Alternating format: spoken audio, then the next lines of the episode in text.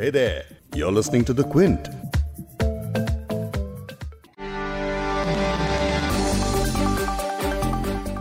Advertisement यानी विज्ञापन के बदलते नए तरीकों को हमने पिछले कई सालों में देखा है ऐसा देखा गया है कि कई कंपनीज़ जो अपने विज्ञापन में समाज के लिए एक ऐसा मैसेज देने की कोशिश करती हैं जिससे आपसी लगाव बना रहे ऐसा करने से ब्रांड्स उनके प्रोडक्ट्स और सर्विसेज़ को फ़ायदा ही पहुँचता हुआ दिखा है लेकिन फ़िलहाल एक ऐसे ही विज्ञापन पर बहस छिड़ी है। धर्मनिरपेक्ष भारत में कुछ लोगों ने इस विज्ञापन का इतना विरोध किया है कि कंपनी को इसे हटाना पड़ गया। विज्ञापन में हिंदू और मुस्लिम परिवारों को एक दूसरे के रिवाज अपनाते हुए दिखाया गया था। लेकिन लोगों ने इसे नफरत की नज़र से ऐसे देखा है कि लव जिहाद को बढ़ावा देने तक का इस पर आरोप लगा दिया। ये विज्ञापन भारत के एक बड़े ज्वेलरी ब्रांड तनिष्क का है।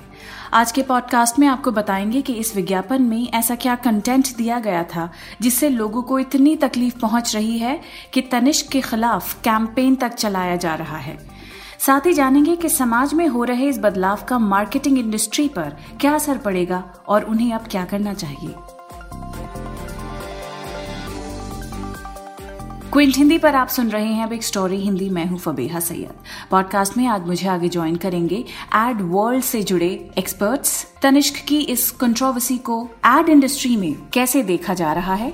इस पर सुनिए डीडीबी मुद्रा के executive creative director Iraj Faraz Batla को। हमारी इंडस्ट्री में ये डिस्कस हो रहा है पिछले कुछ दिनों से।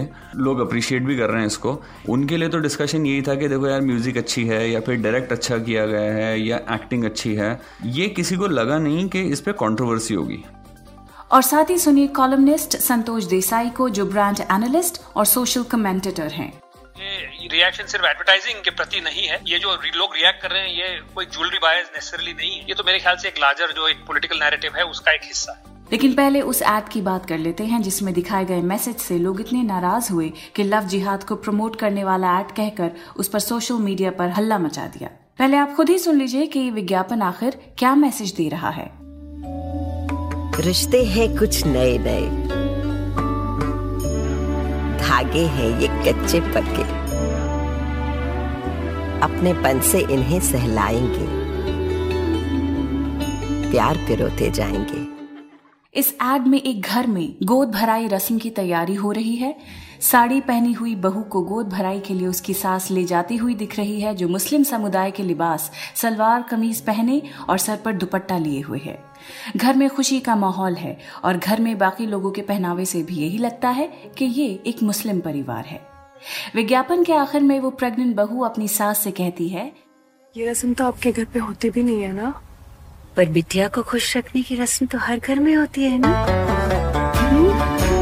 एक जो हुए हम तो क्या ना कर जाएँगे।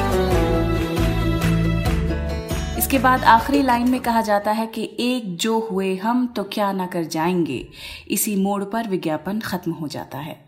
इस एड को लेकर ट्विटर पर बॉयकॉट तनिष्क और तनिष्क माफ़ी मांग जैसे हैशटैग्स ट्रेंड करने लगे हैं। और जैसे आपको बताया कि इस ऐड पर हंगामा बढ़ने के बाद कंपनी ने अपने सारे प्लेटफॉर्म से विज्ञापन हटा भी लिया है। लेकिन सोशल मीडिया पर फिर भी हंगामा शांत नहीं हुआ है और एक तबका अभी भी कंपनी से माफ़ी मांगने की मांग पर अड़ा हुआ है।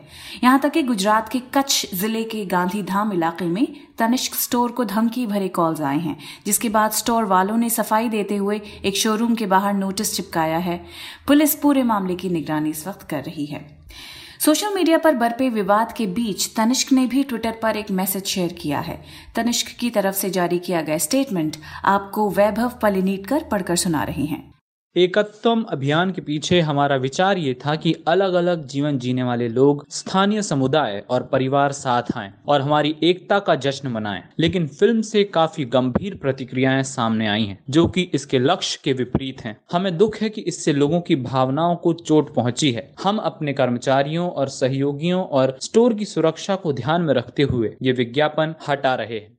अब इस विवाद ने एड वर्ल्ड को लेकर कई सवाल खड़े कर दिए हैं।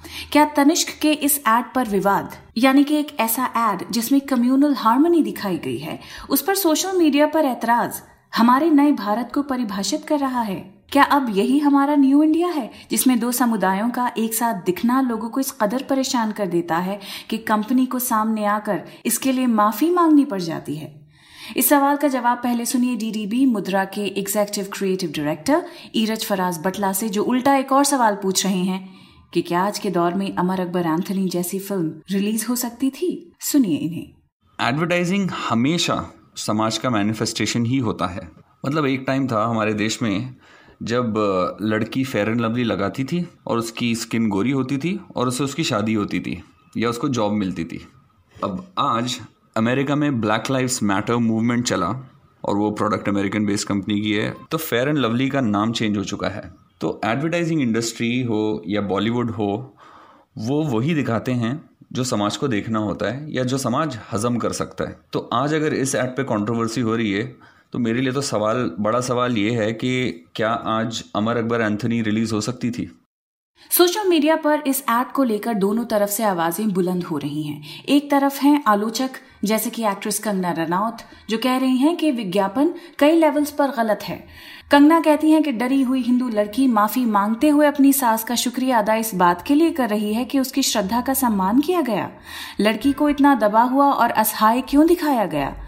लेकिन इस एड के समर्थक इसमें दिए गए मोहब्बत के मैसेज को काफ़ी पसंद कर रहे हैं। लेकिन वो टाटा ग्रुप के इस एड को हटाने के फैसले पर टाटा ग्रुप पर सवाल उठा रहे हैं कि उन्हें अपनी सही सोशल स्टैंड से हटने की क्या ज़रूरत पड़ गई थी। इस पर सुनिए संतोष देसाई को, जो ब्रांड एनालिस्ट हैं और सोशल कमेंटेटर हैं। ये बता रहे हैं कि विवाद दरअसल भारत के एक बड़े पॉलिटिकल नैरेटिव का हिस्सा है। सुनिए इन्हें।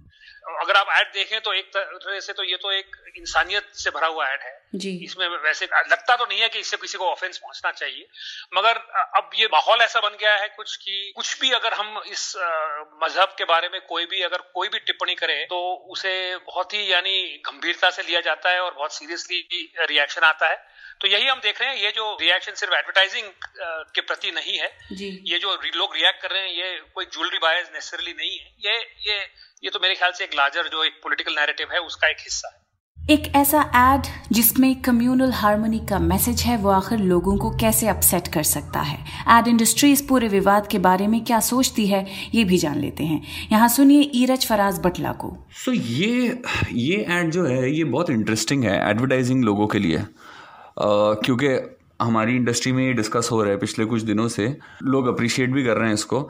इसमें कुछ ऐसा नया नहीं लगा किसी को। टॉपिक तो बहुत पुराना है कि ठीक है एकता, भाईचारा। एक हल्का सा उसमें एक नया टच है, एक मोमेंट नया है कि गोद भराई का मोमेंट है। बट उसके अलावा जो क्रिएटिव्स हैं, जो एडवर्टाइजिंग के लोग हैं, उनके लिए तो डिस्कशन यही था कि देखो यार म्यूज़िक अच्छी है या फिर डायरेक्ट अच्छा किया गया है या एक्टिंग अच्छी है।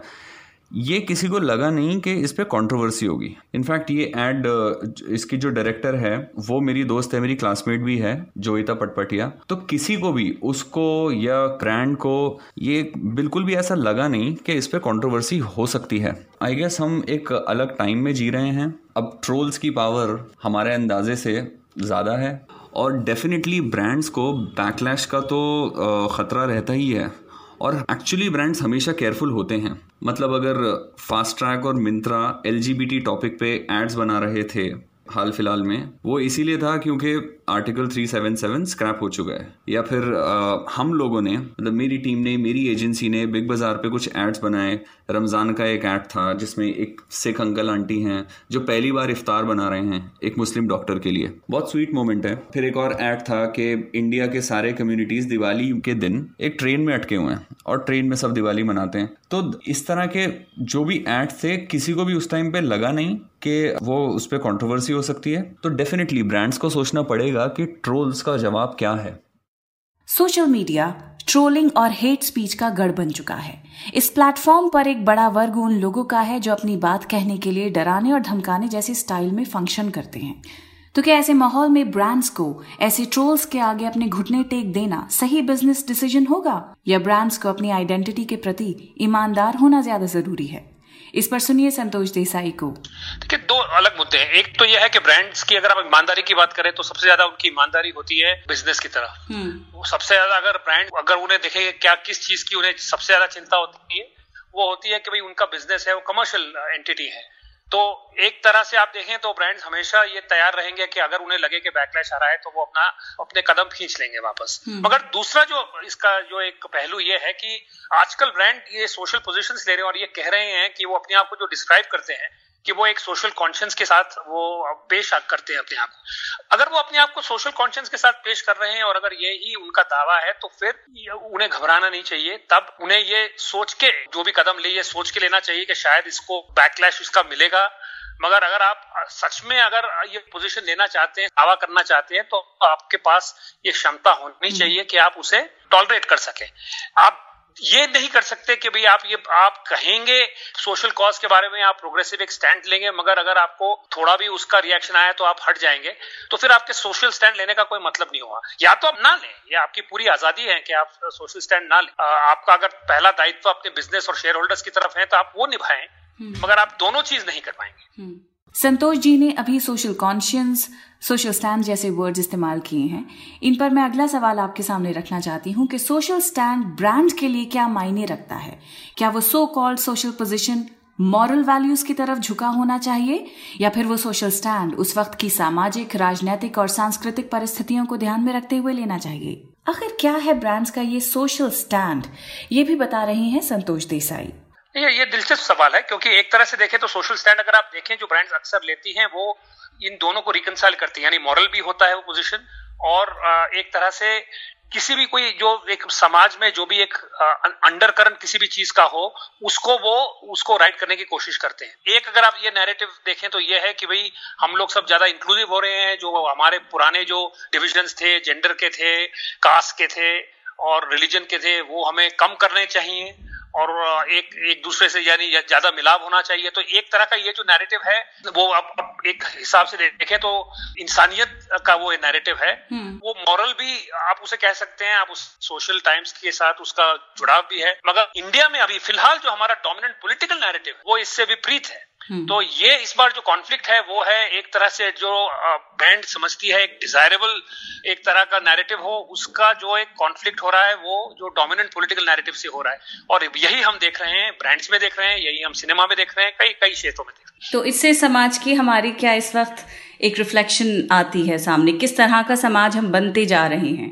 बहुत ही एक यानी फ्रैक्चर्ड और पोलराइज समाज है जो बहुत ही उत्तेजक एक तरह से वो हो गया है कि कुछ भी आप कहो तो वो बहुत ही प्रोवोकेशन हो जाता है हम्म। और मेरे ख्याल से एक जो सबसे ज़्यादा ये है कि एक एक एक जो वर्ग है वो हावी होना चाहता है दूसरे वर्ग पे हम्म। एक जो एक सोचने का तरीका है वो हावी होना चाहता है दूसरे पे और वो सोशल मीडिया का एक नया जो इंस्ट्रूमेंट मिला है हम्म। उसका इस्तेमाल हो रहा है ये हावी होने की उनकी जो ये समय समय पर दूसरी एक आइडियोलॉजी और दूसरी आइडियोलॉजी पे हावी होती है तो इसमें कोई स्ट्रक्चरली कोई नई बात नहीं है, मगर आजकल जो हम देख रहे हैं, वो एक वेरी क्लियरली एक एक आइडियोलॉजी जो हावी बनने की कोशिश कर रही है, उसका उसके मिसाल, ये जो तनिष्क का जो पूरा सिलसिला है, उसी का एक मिसाल है।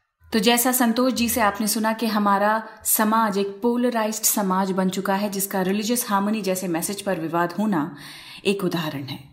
ब्रांड्स के सोशल पोजिशनिंग की बात अगर करें तो ये कोई पहली बार नहीं है जब किसी ब्रांड ने किसी विवादित मुद्दे पर कोई सोशल स्टैंड लिया हो। आपको वो एड याद होगा जिसमें होमोसेक्सुअल रिलेशन पर बात की गई है। ये मिंत्रा का एड था। इसके अलावा गूगल का रीयूनियन एड भी आपको याद होगा जिसमें दो बिछड़े हुए दोस्त हिंदुस्तान, पाकिस्तान के विभाजन के बाद पहली बार मिलते हैं। तनिष्क ने भी ऐसे कई एड्स पहले भी बनाए हैं। इस पर सुनिए, ईरज फराज बटला को। सो so, आपकी या मेरी तरह ब्रांड्स को भी सिर्फ़ एक ही चीज़ चाहिए कि लोग उनको चाहें लोग उनको याद रखें। और उसके पीछे कंपनी का एक मोटिव होता है कि उनकी प्रोडक्ट बिके। वो कितनी कंट्रोवर्सी चाहते हैं क्या स्टैंड ले सकते हैं वो कंप्लीटली डिपेंड करता है कि वो ब्रांड के ओनर्स क्या चाहते हैं। अब तनिष की भी एक लेगेसी है। तनिष ने एक्चुअली बहुत सारे कॉन्वर्सेशंस जो कॉन्ट्रोवर्शियल हो सकते थे उनकी बात करी। उन्होंने बहुत सारे स्टैंड्स लिए उनका एक ऐड मुझे याद है कि एक बेटी अपनी माँ को तैयार कर रही है शादी के लिए और वो माँ की शादी है, माँ की दूसरी शादी तो ये चीज़ तो हर कंपनी, हर ब्रांड अपना डिसीज़न लेगी और अपना बिज़नेस और अपने पॉइंट ऑफ़ व्यू को बैलेंस करेगी।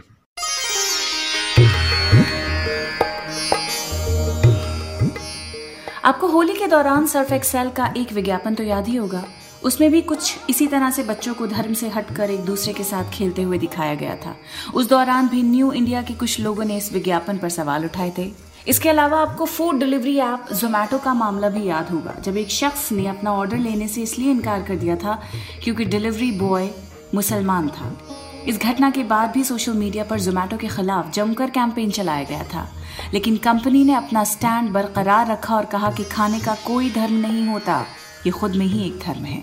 ये उदाहरण आपको इसलिए बताए जा रहे हैं क्योंकि किसी भी ब्रांड के लिए ये स्टैंड लेना काफ़ी अहम होता है कि वो सोशल मीडिया के दबाव में अपने उसूल और अपनी पॉलिसी बदल लेता है या फिर उनके सामने खड़ा होकर बताता है कि वो कैसे समाज में अपना बिज़नेस चलाना चाहते हैं। तनिष्क जैसे ब्रांड का अपना विज्ञापन वापस लेने का फैसला, कहीं ना कहीं सोशल मीडिया पर नफरत का बीज बोने वाले हज़ारों ट्रोल्स के लिए एक बढ़ावा है। अब अगर कोई दूसरा ब्रांड इसी तरह की कम्युनल हार्मनी दो धर्मों के बीच दिखाता है तो उनके खिलाफ भी एक बार फिर ट्रेंड चलाए जाएँगे। एक बार फिर लोगों को धर्म के आधार पर बांटने की कोशिश होगी। एक बार फिर न्यू इंडिया की एक अलग तस्वीर दिखाई देगी। इस पॉडकास्ट के एडिटर हैं संतोष कुमार और इसे प्रोड्यूस किया है फबेहा सैयद ने। अगर आपको बिग स्टोरी हिंदी सुनना पसंद है तो क्विंट हिंदी की वेबसाइट पर लॉग ऑन कीजिए और हमारे पॉडकास्ट सेक्शन का मज़ा लीजिए।